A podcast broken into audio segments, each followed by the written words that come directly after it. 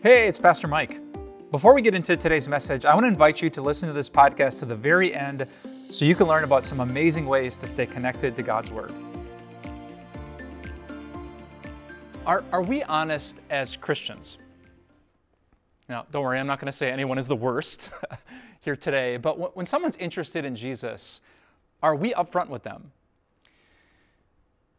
And I think my answer to that question, my honest answer, is not entirely.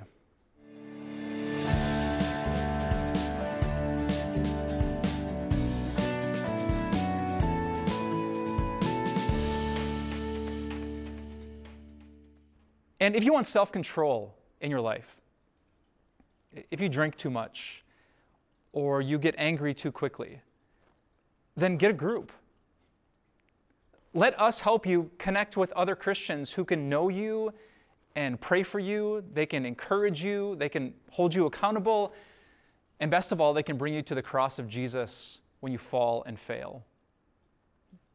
I mean, you've heard me say stuff like that, right? Get these roots, plant them deep in Jesus, and you will enjoy the fruit of joy and peace and love and self control. Now, is that true? Absolutely. That's not some church pitch that, that we give to get people to fill these seats. That is absolutely the biblical path of Christianity. That's the promise of the blessing of God. But that's not the whole truth. In fact, when people would show up and want to follow Jesus, when the people who had gathered in the crowds were ready to check a box and make a commitment, Jesus didn't just tell them about the love and the peace and the joy. He also told them about something else. He didn't put it in the fine print, he told it to them right up front. Jesus was the ultimate honest preacher. And today I want to share with you his words. Now, I want to warn you up front what Jesus is about to say is the true cost of Christianity. And it will cost way more of you than maybe you ever imagined. Or a better way to say it, it might require way less of you than you ever imagined. But here's what else I can promise. If you're with Jesus and follow him, no matter what the cost is, he is worthy and He's worth it because He offers you the, the best blessings in all of the universe. So today we're going to open our Bibles. Uh, we're going to dig into Matthew chapter 8, and we're going to see two conversations that Jesus had with two people who are ready to take that next step. We're going to learn the cost from Jesus, but He's going to honestly tell us the incredible blessing of being with Him. So if you have a Bible with you at home or you want to just follow along here on your screen, uh, let's jump in in Matthew chapter 8 where we find these words. When Jesus saw the crowd around him, he gave orders to cross to the other side of the lake. Then a teacher of the law came to him and said, Teacher, I will follow you wherever you go. So, what would you have said to this guy? And imagine if some celebrity showed up at our church and he said, I'm in. What would you say to a person like that? Here's what I'd say I'd look around at the crowds and I would say, shh. Did you hear that? Sir, could you say that again? Did you hear that? Wherever this guy will follow Jesus wherever. That, ladies and gentlemen, that is faith. That is what God Himself is looking for. That's what I'd say. but that's not what Jesus said. Now, check out his response in verse 20. Jesus replied, Foxes have dens, and birds have nests but the Son of Man has no place to lay his head. Jesus says to this guy, Do you really want to follow me? Jesus' response actually makes me think of an experience I just had in Israel. A couple weeks ago, I was in the city of Jerusalem, and I had this really romantic idea that I was going to get up and I was going to run up the Mount of Olives just as the sun was rising and see the bright light shining on the city where my Savior lived and died and rose for me. So I looked it up on Google Maps and I found out that from my hotel on the west side of the city, down past the Temple Mount, and up to the top of the Mount of Olives was only about a two mile run. So there and back, four miles. I run quite a bit, not a big deal. Uh, but do you know what happens? It was way, way, way harder than I ever thought it would be. Do you want to know what I found out? As I was running up and down and up and down the hills of that city, let me show you a picture. In 4.4 miles, this is what happened. You see that? 997 feet of elevation gain. I ran a, a 10 minute mile. That's crazy different than what I normally run. And honestly, that's not accurate because I pushed pause because I was not running this race. I was not walking this race. I mean, I was stopping and gasping and almost dying. The city of Jerusalem was one, like what, one third the distance of a half marathon, but it was 25% higher in elevation climb. It was hard. I had this romantic idea of life in Israel, but it turned out to be way harder than I expected. And I think that's what Jesus is honestly telling us. He wants us to walk with Him, to run the race of the Christian faith. But He wants to dispel any romantic notion we have of what exactly that's going to be like. He wants us to know this is not a walk in the park. So, what exactly is Jesus trying to tell us? what specifically is the hard part of following him, of being a Christian and staying a Christian in this life? If you know much about the basics of Christianity, you realize that, that, it's not like we pay money to be a Christian. It's a free gift to be saved and have eternal life through the cross of Jesus. And it's not like you have to pay God with all these good works. You know, everyone is a step up the mountain until you get to see God seeing the face of God is a gift that comes through faith in Jesus. It's by grace and it's not from us. So if that's not the cost, what exactly is it? What does Jesus want us to know up front as we start to follow him? Well, that's what Jesus explains in conversation number two. Apparently, while the teacher of the law thinks about Jesus' sobering words, another guy comes forward.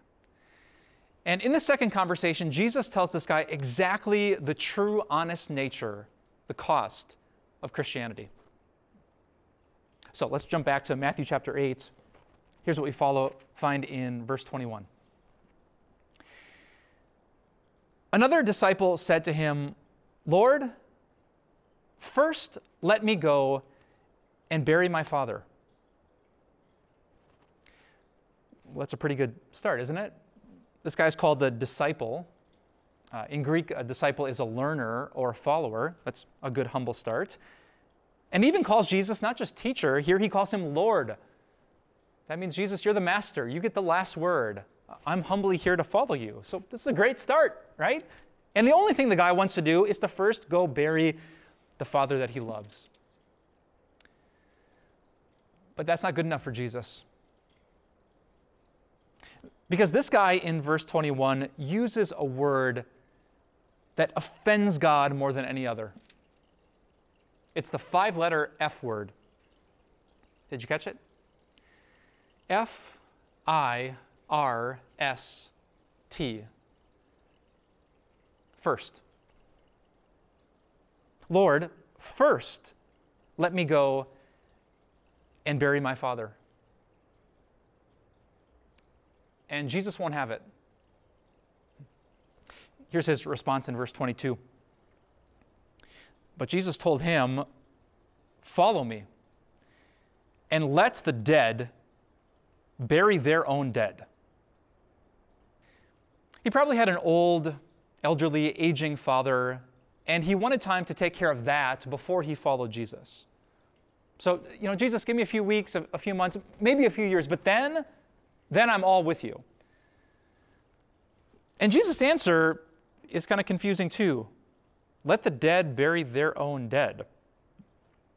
Obviously, physically dead people can't bury anyone else. So, what he seems to be saying is let those who are spiritually dead, those who don't care about following me, take care of the priorities of this world. I'm not positive of that interpretation, but, but I do know this. The guy said to Jesus, Jesus, I'll follow you, but first. And Jesus replied to him, No, no, no. First, follow. If I was going to summarize Jesus' teaching in Matthew chapter 8, it would be with those two words.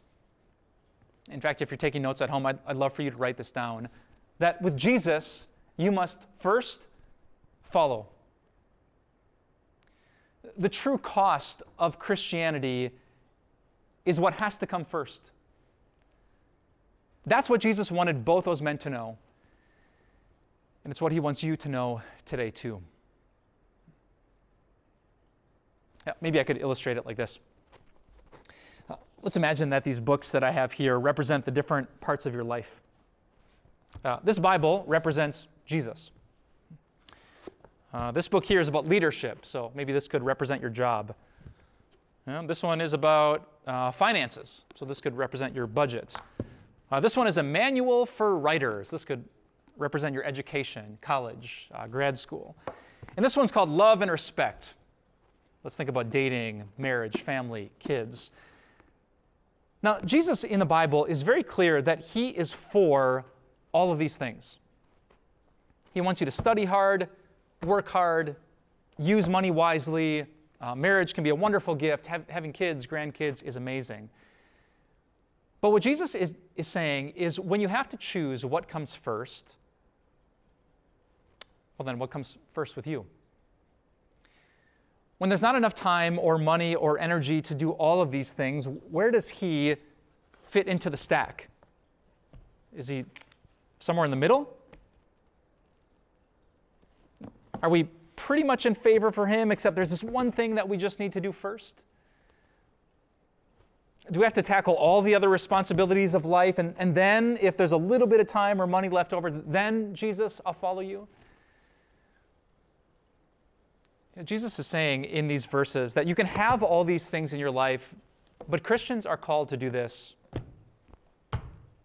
to follow first.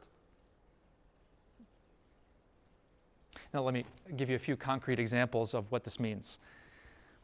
Um, let's talk about your time. God, because He is an amazing God, He wants to spend time with you. He wants you to connect with His Word through live streams and church services, through prayer and Bible studies at home. He wants to hear your voice as you speak to Him in prayer, and He wants to speak back to you in His holy, precious Word. But that takes time. And honestly, there's not enough time to do everything in this life. So if you would say to Jesus, You know, I want to do that, Jesus. I really want to grow deeper in my faith with you. But first, you know, first I got to get through this crazy season at work. Or first there, there's basketball, just tournaments every weekend. But once that's over, then Jesus, oh, Jesus, I have 18 credits and there, there's just no time. So I'll, get to that, but it, it's going to take a year or two. Well, the kids are little, Jesus. We, we just don't you know, have time. We, we don't have energy. What would Jesus say to that? Let the dead bury their own dead. You? You follow me first. Or think about our energy. Jesus calls us to love people. And loving real people with real personalities, real flaws, and real issues, it takes energy. And we're very tempted to say, well, you know, Jesus, I'll, I'll love some people, but, you know, she just drains me of energy. And those people at church, I don't know, they're kind of tough to love. And, you know, I'd love to join a, a group and really invest in people, but I, I want to feel fed. I want to get something out of it. And if I don't, you know, maybe I'm going to find different people. And, and Jesus would say, different people. This isn't middle school. This is Christianity. You, you, you let all of that go and you first follow me. Or, as long as we're being honest, um, what about money? Jesus is in the business of giving generously. He loves it when his church takes care of people when we love one another in dollars and cents kind of ways. Read the Bible. He has a great heart for the needy, the poor, the oppressed. But so often, do you know what we do? Me too, Jesus. But first, first I have this budget. And first I want to take the kids to Disney. And Jesus says, Disney. Whoever said this was Disney? No, first, you give. First, you serve. If there's some left over, then do that. God bless you. But first, you follow me.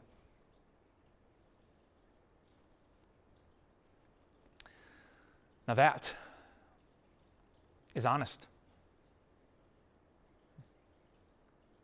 Yeah, the other day, I, I, went on a run with my, uh, with my daughters. And uh, they were on their bikes, and I was running. And I asked my youngest daughter, Sweetie, do, do you think your dad is honest with people at church? Do you think when people come to our church, Daddy really tells them what it's like to be a Christian? And my little girl said, Kind of.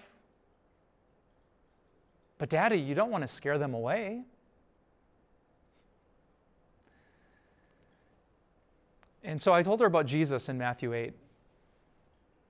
And I said, Sweetie, do you think Jesus should start acting more like Daddy? Or Daddy should start acting more like Jesus? Hmm. You know, I, I can't see through the other side of this lens.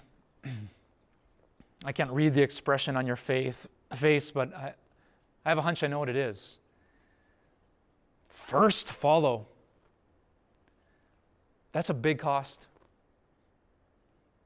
That would change our priorities. That, that would change our lives. That would hurt harder than the hills of Jerusalem. But if you're not smiling right now, you miss something. Because I said the big idea for today is first follow. Now, maybe you got caught up on the word first and what it would mean for your life, but please, please, please, please do not miss the next word follow.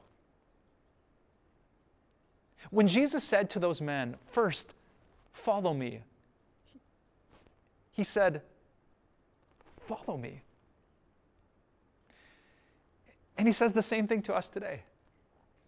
I mean, Jesus is God. He is completely fine without us.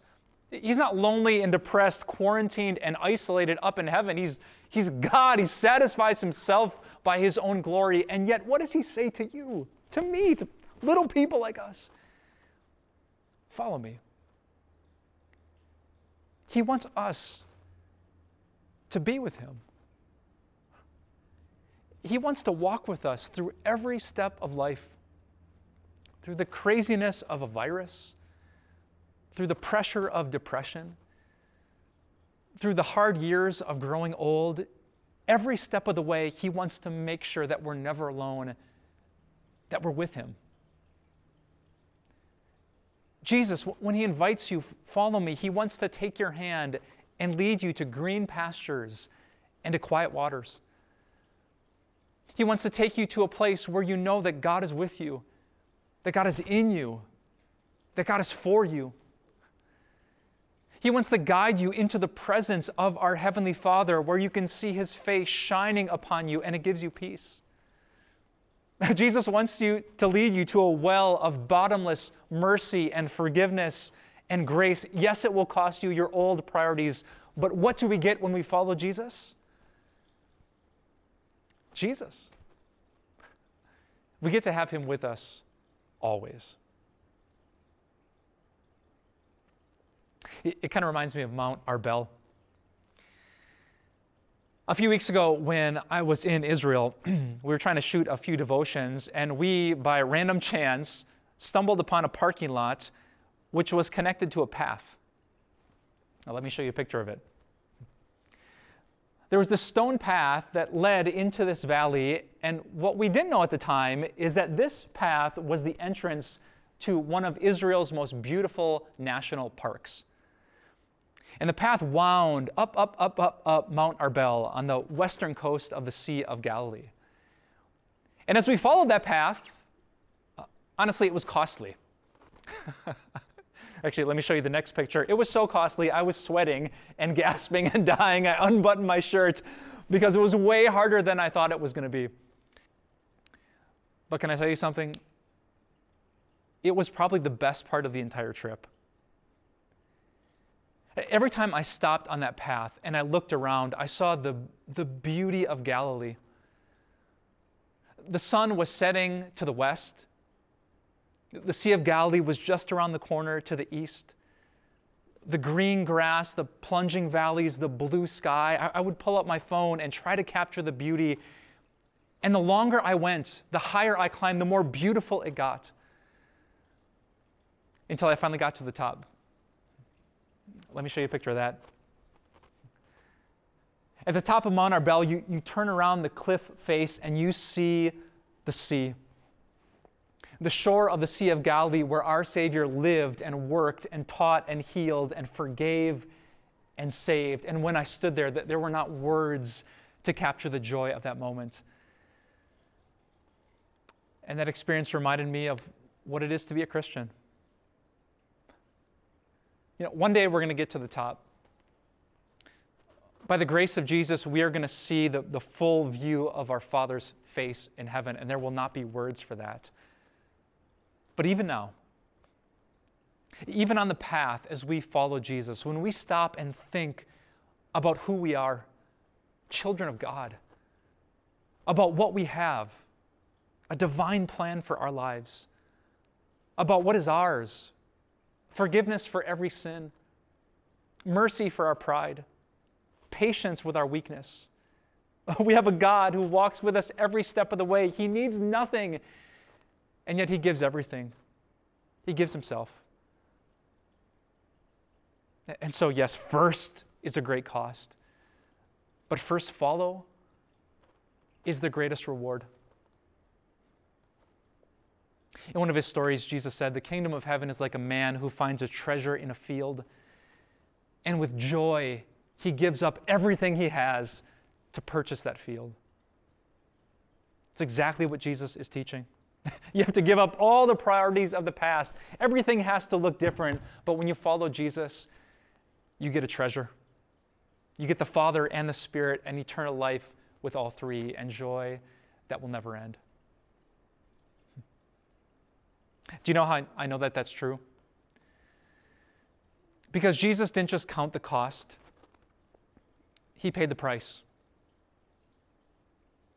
The Son of God gave up the joys of heaven for an earth where He had no place to lay His head. And with His own two feet, He climbed the hills of Judea and Jerusalem, Galilee, and then finally, Golgotha. The cross would cost Jesus his comfort, his safety, and even his very life. But you know why he did it? To put the Father first, so that you and I could be first on the Father's mind. So, friends, brothers and sisters, wherever you are, whenever you are watching, remember this Jesus will cost you everything, and he will give you back so much more. That's the cost and the reward of following him. Let's pray. Uh, Jesus, some of us know already how hard it is to put you first. Our lives, in so many instances, would be so much easier if we didn't have to reorder them and repent of our sins. And yet, every one of us who is a Christian knows that it is absolutely worth it. To know at the end of every day you are there. To know that despite all of our weakness and failures, that we are cleansed and washed. We are beautiful. We are yours. And so we're so grateful for you today, Jesus. Thank you for paying the price. Thank you for counting the cost and carrying your cross. Thank you that even if we lose everything, we have to die. In you, we will find a life that never ends. We love you, we praise you, and we commit today with your help to follow you first. We ask of Jesus in your beautiful name. Amen. Did you set a New Year's resolution to lose weight? Or maybe to eat better? Or to save more money? But have you experienced what I have? That we don't always get to our goals? Or even worse, have you ever gotten to a New Year's resolution and it didn't change your life and make things as good as you thought it would? If this past year taught us anything, is that so much is uncertain. We can make plans, but we never know what's going to happen. So, what do you and I do? Where do we go when even our best goals don't fill up our hearts with as much joy as we thought? Well, there's a simple answer to that question. We seek God. We seek God. we go after His face, His heart, His love, His plans, the most sure and certain thing in the whole world. And how do we do it? Well, we seek God in His Word. And that's why I want you to have this brand new 365 day devotional called Seeking God Every Day. Some friends at Time of Grace and I wrote this so that each day you could open up this book and seek God and find the greatest treasure in all the world. And we would love to help you take that first step to the greatest goal of all, getting closer to God. Seeking God every day is our way of saying thanks for your financial support. Request your copy when you give by calling 800 661 3311. Visit timeofgrace.org. Write us at P.O. Box 301, Milwaukee, Wisconsin 53201, or text TIME to 313131 to give today. Time of Grace doesn't end here. We offer so much more. Visit us at timeofgrace.org. You'll discover resources to help you in your walk of faith. These include blogs, Grace Moments devotions, and our daily video devotionals. Connect with us on social media. Join our Facebook group where you'll meet a strong community of believers. Follow us on Instagram and get an inside look at our ministry. And if you need someone to pray for you, call us or submit a prayer request. Thank you so much for your support. We'll see you here again next week. Hey, it's me again, Pastor Mike. Thanks so much for sticking around. Uh, I promised that I would tell you about another great way to stay connected to God, and it's this Dr. Bruce Becker's podcast called Bible Threads. Dr. Bruce Becker is a friend of mine on the Time of Grace team. Dr. Becker is going to dive deep into God's Word and teach you things, even if you've been in church your whole life, that maybe you've never learned before. I know I listen to it. I hope you can too, so we can all grow closer to Jesus.